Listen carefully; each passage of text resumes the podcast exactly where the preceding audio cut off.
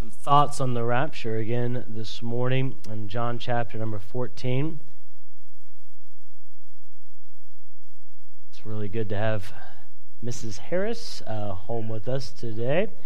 And uh, found out she'll be here tonight, and then she'll be heading back before our next church service. So uh, make sure you get with her. And uh, but uh, praise the Lord for all God's doing there. And uh, so we just continue to pray for Miss Harris, Brother Harris, and uh, for the work there. Uh, they've been having some little activity with the cartel, but it's south of them, so pray it just stays there, all right, and uh, doesn't come anywhere north. So, John chapter number 14, and um, said this last week, I'll say it again today Jesus is coming again. And uh, it is so important that we be ready. And um, again, they'll be he'll be coming back next at any day, at any moment. He'll be coming back. What's called the rapture. We've called that the rapture, but uh, a catching up, as the Bible says. Um, we looked at First Thessalonians last week, and uh, the Lord's coming back in the clouds, and all those who are already with the Lord will return with Him we'll be caught up together in the clouds and we'll meet the Lord. And uh, He will be the focus of that. And, and it's going to be a great reunion, a wonderful day. And, uh, and I said it last week, and I say it today with just as much confidence. It could be today. And uh, no man knows. We talked about that last week. We don't know when this event is going to take place, but we know it is going to take place. And, um, and so that's why it's important that we be ready. We want to look at it again today in John chapter 14. And you say, why would we continue to look at this? Well, we continue to look, and I think it's important to look at it because it is something that's expected to be preached upon as it is a doctrine. It is one of the great doctrines of the Bible. And, uh, and by that, and um, if this, you know, doesn't mean much to you, um, you know, just continue coming to church, and, and some of these terms will you know we just we learn them as we go. I didn't know these things when i got saved right? Uh, but uh, but we believe in a pre-tribulation rapture. And uh, and what that simply means is that there is coming seven years according to the bible seven years of tribulation here on this world. And the purpose of that is to turn the heart of god's people the jews back to him. That's why it's called the time of jacob's trouble now, all of us as believers, we have been saved from the wrath that is to come. Uh, and so we have comforting words in talking about this. And, and so, what the rapture is, when the Lord catches us all into the clouds, if you will, to take us to heaven, uh, it is a, a pre tribulation teaching. In other words, we believe that's what will, in essence, begin these seven years of tribulation. Uh, but this Lord's return will be a pre tribulation return. But when the Lord actually returns to this world, when he steps foot in this world, will be seven years after the rapture. And praise the Lord, at that point, Satan will be bound, and the Lord will rule and reign on this earth for a thousand years. And, uh, and that's why we call his second coming a premillennial coming, because his second coming will begin the thousand year reign of Christ. And so if I say these words in this term, pre trib or pre-millennial, I just want you to understand what I'm talking about. Uh, that we believe the Lord's going to call us as saints um, into the cloud to meet Him, and so we'll, we'll be forever with the Lord. Uh, and that will be a, a pre trib rapture. Premillennial, obviously, the Lord's rapture has already taken place, but also His second coming physically, if you will, on this earth uh, will be a premillennial return.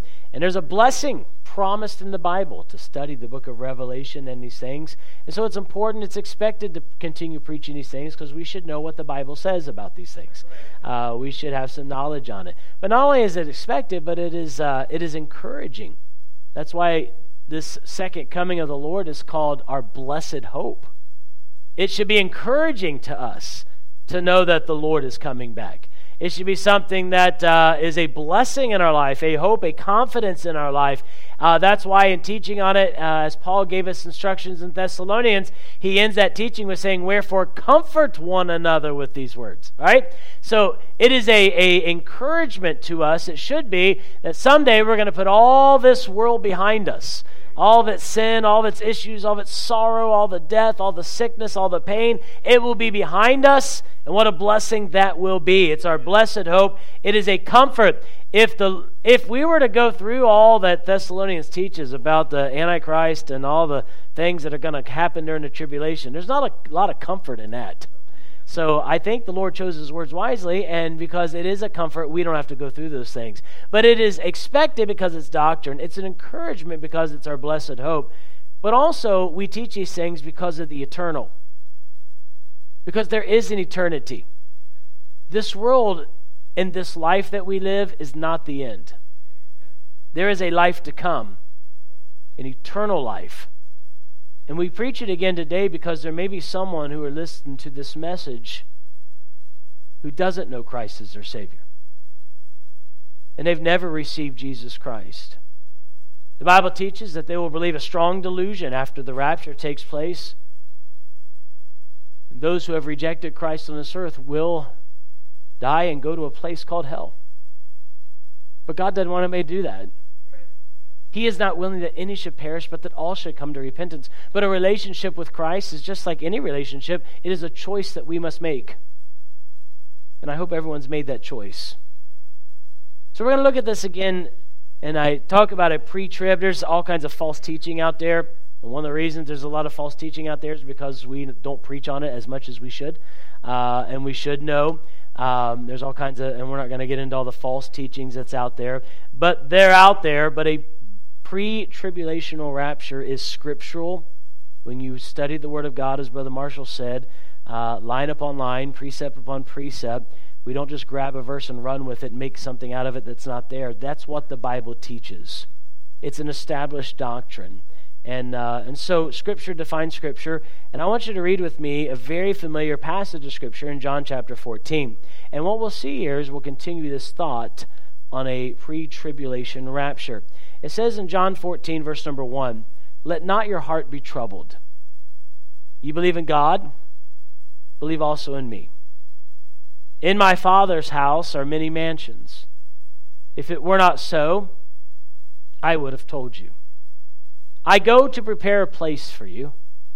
And if I go and prepare a place for you, I will come again and receive you unto myself, that where I am, there ye may be also.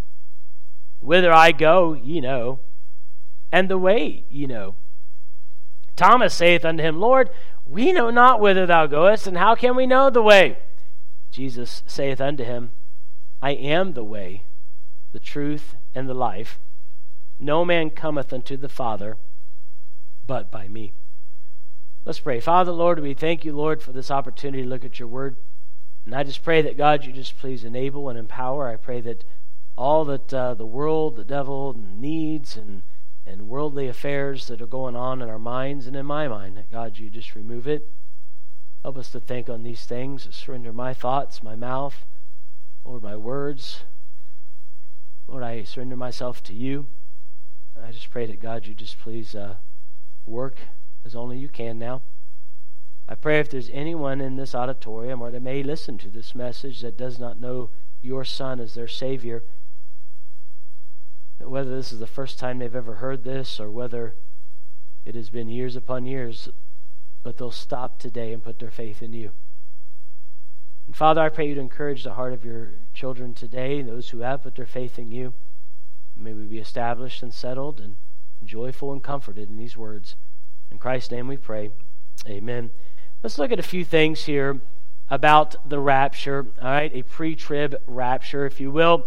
I just want you a few thoughts from here in John chapter 14. And I'm not saying we won't look at another verse, we will here and there. But if this passage of Scripture can stand alone, it doesn't. There's all kinds of other scriptures. But it could stand alone on a pre tribulation rapture. Now, I want you to see that real quick. Number one, again in John chapter 14, we have number one, comfort. Remember, Paul said in 1 Thessalonians, this preaching of this, the, the rapture and the coming of Christ. Wherefore, comfort one another with these words. These words should bring peace to us, they should bring comfort to us. In John chapter 14, verse number 1, Jesus starts this teaching by saying, Let not your heart be troubled. This teaching should bring comfort to us. Um, I am thankful. If I had to go through, uh, uh, there are taught in the book of Revelation 21 judgments that will take place during the tribulation period. If I had to go through those 21 judgments, there's not much comfort there. If I had to go through 14 of those comforts, there's not much judgment there. If I had to go through seven, if I had to go through one of those, there's not much comfort there. But when Paul and the Lord Jesus, he said, Let not your heart be troubled. There is comfort in these words. I will not have to go through these things. Uh, look over again keep your finger right there. But look at that passage in 1 Thessalonians, uh, just to look at these words again. In 1 Thessalonians chapter 4, and in verse number 16. Uh, 1 Thessalonians 4, verse number 16. This is what we preached on last week. says, For the Lord himself shall descend from heaven with a shout. And that a blessing? All right? With the voice of the archangel, with the trump of God. And the dead in Christ shall rise first. Then we which are alive and remain shall be caught up together with them in the clouds. And I'll pause here. There's going to be, again, the Lord will shout, the archangel will shout out, uh, the trumpet will sound, the bodies of all those who have died in Christ, they will rise. And, um, you know, I've always thought about that, you know, because the Bible says to be absent from the bodies, to be present with the Lord. So right now, all those who have died, they are already in the presence of the Lord. They're with the Lord. So what's up with the bodies? Now, you'd be, you know, you'd have to say, well, if you said, well, I've never even thought about that. Yeah, whatever. We all do, right? Why? Why, if they're already with the Lord, why are the bodies? Well, they're, they're risen for a couple reasons. Like, number one, because when the Lord saved us, he saved us completely. The devil gets nothing. Complete victory. But I also have been studying this, and I believe, and I'll just throw this out there as something to think about and pray with me about, all right? But I believe we were created in the image of God. Bible's clear on that. Uh, body, soul, and spirit. Amen? Body, soul, spirit. And, uh, and right now, our soul is that part of us that decides. It's the intellect, it's the will uh, that decides whether we're going to live according to the new man or whether we're going to live according to the old man. The old man is called our flesh. Right? In our flesh dwelleth no good thing. That's what the Bible says. The heart's desperately wicked, right? Our flesh is carnal. Our flesh always wants, and it's wicked.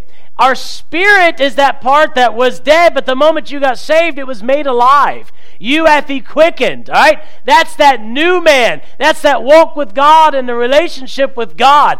Every day of my life and your life, our soul, our mind, our intellect, our will, our heart determines whether we're going to live according to the new man or the old man.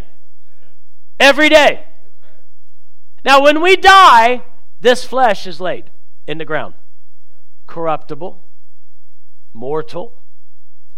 But at the rapture, it is raised, 1 Corinthians 15, and changed into incorruption, immortal, right? And then in heaven for all of eternity, in the perfect image of God, of body, soul, and spirit, all three in harmony, worshiping and praising the Lord. What a glorious day. Amen. That day will come. So the bodies will be raised, and we will be complete in the Lord for all of eternity. Amen. But in any case, back to our text, all right? That still should be exciting. Amen. Verse number 17. Then we which are alive and remain shall be caught up together with them in the clouds. That's all those who have already died in Christ. They're coming with him, and we're all going to meet him in the clouds. It says, with them in the clouds to meet the Lord. When we all get together, it's going to be a great reunion, but the purpose and our only and our main desire will be to worship the Lord and see our Savior. It's going to be a wonderful day so shall we ever be with the Lord. We're going to be with Him. Amen. Wherefore, comfort one another with these words. These words should bring comfort to us. In 1 Thessalonians chapter number 5, verse number, uh, well, it says 1, but of the times and the seasons, brethren, ye have no need that I write unto you. For, for yourselves know perfectly that the day of the Lord so cometh as a thief in the night. For when they shall say peace and safety, then sudden destruction cometh upon them, as travail upon a woman with child, and they shall not escape. But ye, brethren, are not in darkness, that the day should overtake you as a thief. Ye are all the children of the light and the children of the day. We are not of the night nor of darkness. Therefore, let us not sleep as do others, but let us watch and be sober. We should be looking for the return of Christ. That's why we're preaching these things again, because we, we need to be always on our heart and mind, this could be the day the Lord returns. That will change our entire way we live. Verse number seven For they that sleep in the night, they that sleep, sleep in the night, and they that be drunken are drunken in the night. But let us who are of the day be sober, putting on the breastplate of faith and love, and for a helmet the hope of salvation. For God hath not appointed us to wrath, but to obtain salvation by our Lord Jesus Christ. I am thankful today that the Lord's coming back. These are comforting words, these are encouraging words. And I believe that the Lord is going to take us from this world before this tribulation period, and that is based upon the, the, the care of God. He loves us, and He promised to deliver us from the wrath that is to come. I think it's based upon the character of God. When He said, You believe in God, believe also in me. God is love and He's just, and He's kind, and He's true, and He's holy. It's always all also based on my confidence in God. Back in our text in John chapter 14, he said, Believe in God, believe also in me. I believe he'll do what he said he would do. Because it's one thing that is impossible for God. He cannot lie. Titus chapter 1 says that. It's impossible for our God to lie. So, this teaching, this preaching of a pre tribulational re- rapture and return of Christ is one of great comfort. We are not appointed to that wrath. God's going to take us out of here. It's going to be a great reunion one day, and so shall we ever be with the Lord. But it's also a matter of certainty. Back in our text in John chapter 14, look at this with me real quick. Certainties. All right? God has already done some things. In verse number one again, it says, Let not your heart be troubled. You believe in God, believe also in me. In my Father's house are many mansions. If it were not so, I would have told you. He said, Let not your heart be troubled. And then he said, For in my Father's house are many mansions. Heaven is perfect. Heaven is perfect. When Jesus spoke these words, the mansions were already there. Amen. That street of gold is already there. Heaven is not some made up mythical place, it is the holy dwelling of the Most High. The book of Revelation tells us a lot of details about heaven. I want you to see these with me real quick. Again, we'll come right back here. But look in Revelation chapter number 7. Revelation chapter number 7 look at what the Bible says about heaven. In Revelation chapter number 7, look at verse number 9 real quick. In Revelation chapter number 7, heaven, according to Jesus in John 14, the mansions are there.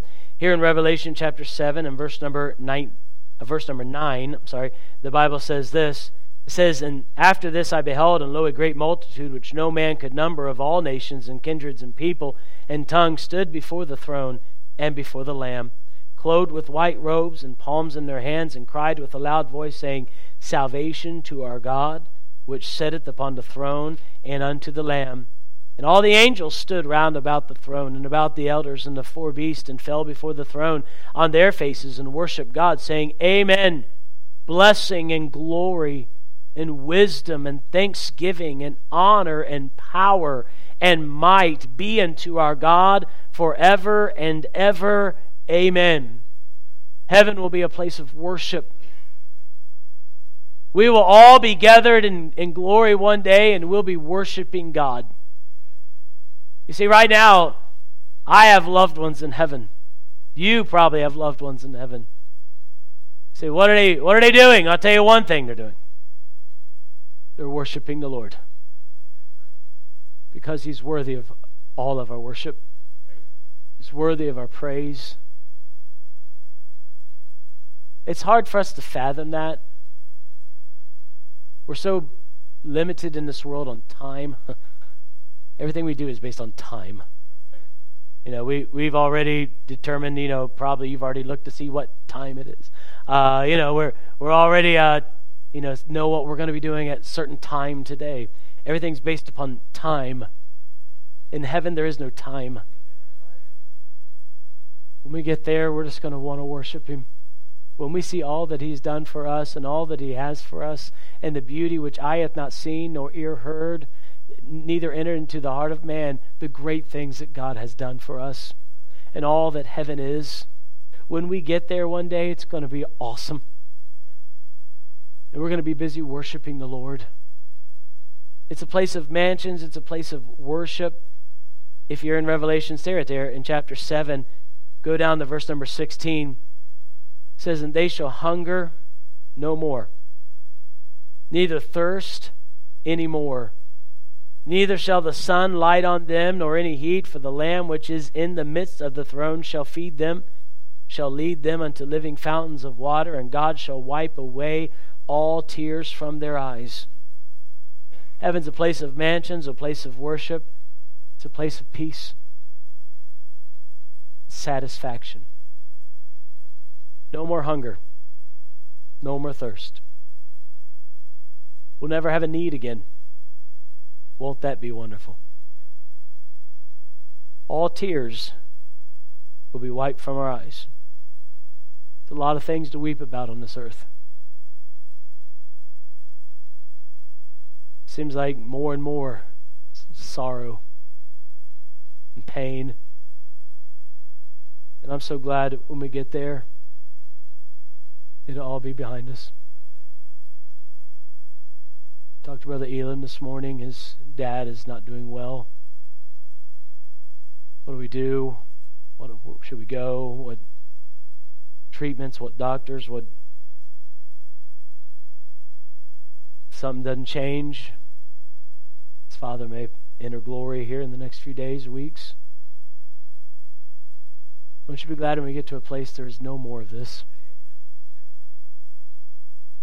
I went yesterday. They laid the foundation for what's going to be my dad's headstone. I went to make sure it was there and right. And stood there and looked at that grave and looked at my grandpa's grave next to it and thought, I can't wait to all be together again one day. Never have to visit one of these places again. All tears are wiped away. No more hunger, no more thirst. It's a place of mansions, it's a place of worship, it's a place of peace and satisfaction. In Revelation chapter 21, it talks about heaven again. Turn over there to the right a few pages. In Revelation chapter 21, verse number 3. Revelation 21, verse number 3 says, And I heard a great voice out of heaven saying, Behold, the tabernacle of God is with men, and he will dwell with them, and they shall be his people, and God himself shall be with them and be their God, and God shall wipe away all tears from their eyes.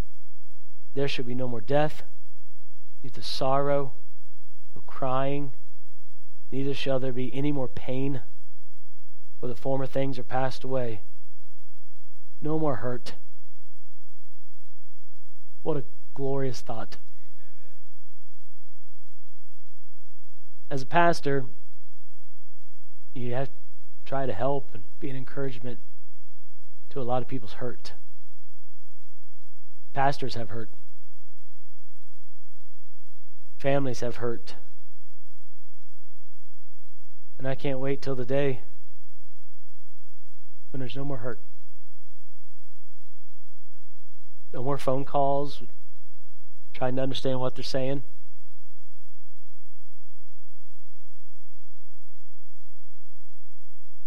it'll all be behind us. What a glorious thought. There's no more hurt. It's a place of absolute beauty. In Revelation chapter 21, I'm just going to just skim down with me for time's sake.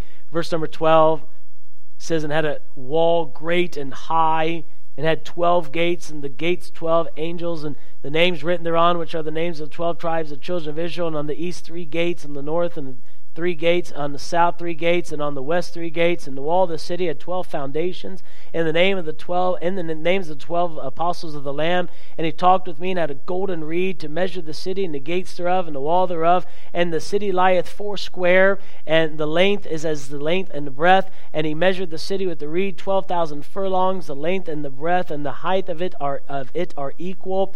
In other words, um, people smarter than me uh, did all this, but 1,500 square miles long, 1,500 square miles wide, 1,500 square miles high.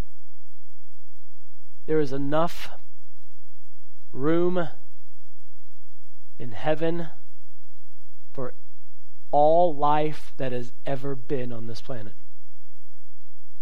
So, why would God do that? Because all life is not going there, because it was God's intention that they did. And He made room for them. God wants you to go there one day. He measured the wall in verse number 17. In verse 18, the building of the wall was it was a jasper. The city was pure gold, like the clear glass. The foundations of the wall of the city were garnished with all manner of precious stones. The first foundation was jasper, second sapphire, the third chalcedony, the fourth an emerald, the fifth sardonyx, the sixth sardius, the seventh chrysolite, the eighth beryl, the ninth topaz, the tenth uh, chrysoprase, the eleventh jacinth, the twelfth amethyst, and the twelve gates were twelve pearls. I could go on. It's beautiful. And he made that for us. It's a place of beauty. It's a place of light in verse number 23. And the city had no need of the sun, neither of the moon to shine in it, for the glory of God did lighten it, and the Lamb is the light thereof. No more darkness. The Lord is the light. What a beautiful, beautiful thought is pictured here of what heaven is going to be. It's perfect. Amen. Now, back in our text in John 14, it's perfect. And now it's been prepared. John chapter 14, again, it says there in verse number 2 My Father's house are many mansions. If it were not so, I would have told you. I go to prepare a place for you. Now, the mansions were already there, right? Heaven was already there. There was one thing that still needed to be prepared. And that one thing that the Lord had just told them he was about to do in John chapter 13 was he was going to die. The Lord was headed towards the cross in just a few pages in, in this book of John. He'll be on that cross. His blood will be shed, His life will be given. And the Bible teaches that without the shedding of blood, there is no remission. God's blood is like no other blood that's ever been on this world. Jesus' blood was pure, spotless, unblemished, holy. It is the blood of the Son of God. It's different than any blood that's flowing in these veins in this room or in this world. His blood is holy. And when he went to the cross, he's the only one who could pay for all of our sins. When he died on that cross, all of our sins were placed upon him, and his blood was shed for us. He paid the penalty of sin. The wages of sin is death. He paid for that. His blood was shed for us. In the book of Hebrews, chapter number 12, it teaches that the high priest would go into the Holy of Holies, and, and they would go and they, as a picture there in the Jewish life, they would take these, these sacrifices and the blood of these animals, and they would pour them out as a, an example of what one day the Lamb of God would do. And they did this over and over and over again because the blood of animals cannot cover any sins. But Hebrews in chapter number 9 teaches that there was one time and one day when Jesus entered the Holy of Holies as the great high priest, and he presented his blood before a holy God. And according to Hebrews 7, when we enter Mount Zion one day or heavenly Jerusalem, when we see it all, we'll see the angels, we'll see the spirits of just men made perfect, we'll see Jesus. But then the Bible says we'll also see the blood which speaketh on our behalf. Isn't that a glorious thing? The blood of Christ will still be there. As a sign and a testament, our sins have been covered. And when Jesus said, I go to prepare a place for you, he was going to the cross. He was going to lead captivity captive. He was going to ascend and present his blood before a holy God. And that is why that holy God, who demands holiness, can look at you and I and say these words justified. Just as if I'd never sinned, is what that word means. My sins have been covered, and I have been justified by God because of the blood of the Lord Jesus Christ. That place has been prepared. It's perfect. It's prepared. I go to prepare a place for you. And then I want you to see this as we close this pre trib rapture I'm speaking of. Go back and look at the verses with me in John 14. Let's read it again. Let not your heart be troubled. There's comfort here. Amen. You believe in God, believe also in me. There's the question. Have you put your faith there? In my Father's house are many mansions. Where's that at? Heaven. If it were not so, I would have told you. I go to prepare a place for you. Where's that? Heaven. And if I go and prepare a place for you, I will come again and receive you where? Unto myself. Not in some valley of Megiddo. He's not going to meet us in the valley of Jezreel or at a battle of Armageddon. We are being gathered to himself that where I am, where was he going? Where I am, there ye may be also. So where are we going? If there were no other verses, this teaches a pre tribulation rapture. We are going, I want you to see a promise here. I will come again. What a great promise. I want you to see his presence here. The Bible says again in 1 Thessalonians 4, verse 17 will all be gathered to him in the clouds together to meet the Lord. Amen. He says the same thing here. I will gather you. He said, and bring, he says, uh, um, and if I go and prepare a place for you, I will come again, that where I am, there you may be also. I gather you unto myself, will be with his presence. And then I want you just to just understand this last thought what is to be perceived that where I am, heaven, is where you will be. We're going to go to heaven with the Lord one day. It's a comfort, it's a certainty. He promised it. But I want you to understand as I close this message it's a choice. You have to make a choice. Thomas would say, Where are you going? The Lord, Thomas knew. The Lord said so. Whither I go, you know. And the way, you know.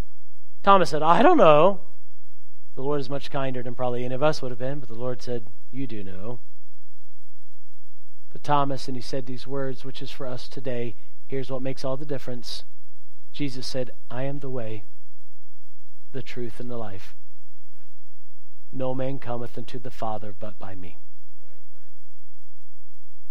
The only way we can have this comfort and this certainty in our life and this great reunion one day in a place called heaven to enjoy all of our life all comes down to this your choice when it comes to the Lord Jesus Christ. So I believe in God. Okay. But Jesus said, believe also in me. Lots of people that say, I believe there's some being out there. But that's not the same as having a relationship with the Lord Jesus. What will you do with Jesus, which is called the Christ? So, what do I need to do? Remember, the wages of sin is death. But the Bible says, but the gift of God is eternal life through Jesus Christ our Lord. You must receive this gift. How do you receive this gift? For by grace are you saved through faith.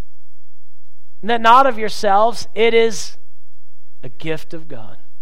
Not of works, lest any man should boast. You see, it's not what we do. I'm going to heaven today. I say that in great confidence, absolute confidence. It's not because that I am a preacher. It's not because I don't smoke and don't drink, and not because I've been baptized. It's not because I put money in an offering plate. I'm going to heaven because I believe that I'm a sinner, but that Jesus Christ died for my sins. And he arose from the grave, conquering that, and he's coming back one day. I believe this. And by faith, I received the gift. A gift is something that's already been paid for. It's for you, but it's never yours till you receive it. Have you chosen by faith, by believing in Jesus Christ, to make Jesus your Savior? I started out the message today, whether someone hears this for the first time or whether someone sat in church for 30 years. My question is not have you been in church? My question is have you believed in Jesus? Because that will change your life. And when our faith is in the Lord, teaching like what I taught today is comforting. It's encouraging. It's a blessed hope. I remember at 14 years old hearing a message something like this. I don't know the text that my dad preached from. I do not know, I don't remember the message. I don't remember any points, but I remember what it was about. The Lord's coming back. And you better put your faith and trust in the Lord Jesus. And I knew what it was to stand there and that not be comforting words to me. It brought great fear in my life.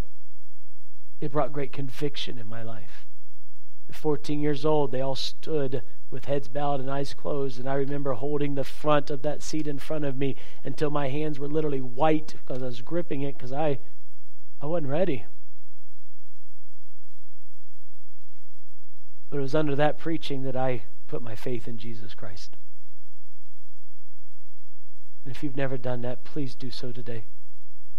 If you are saved, are you watching?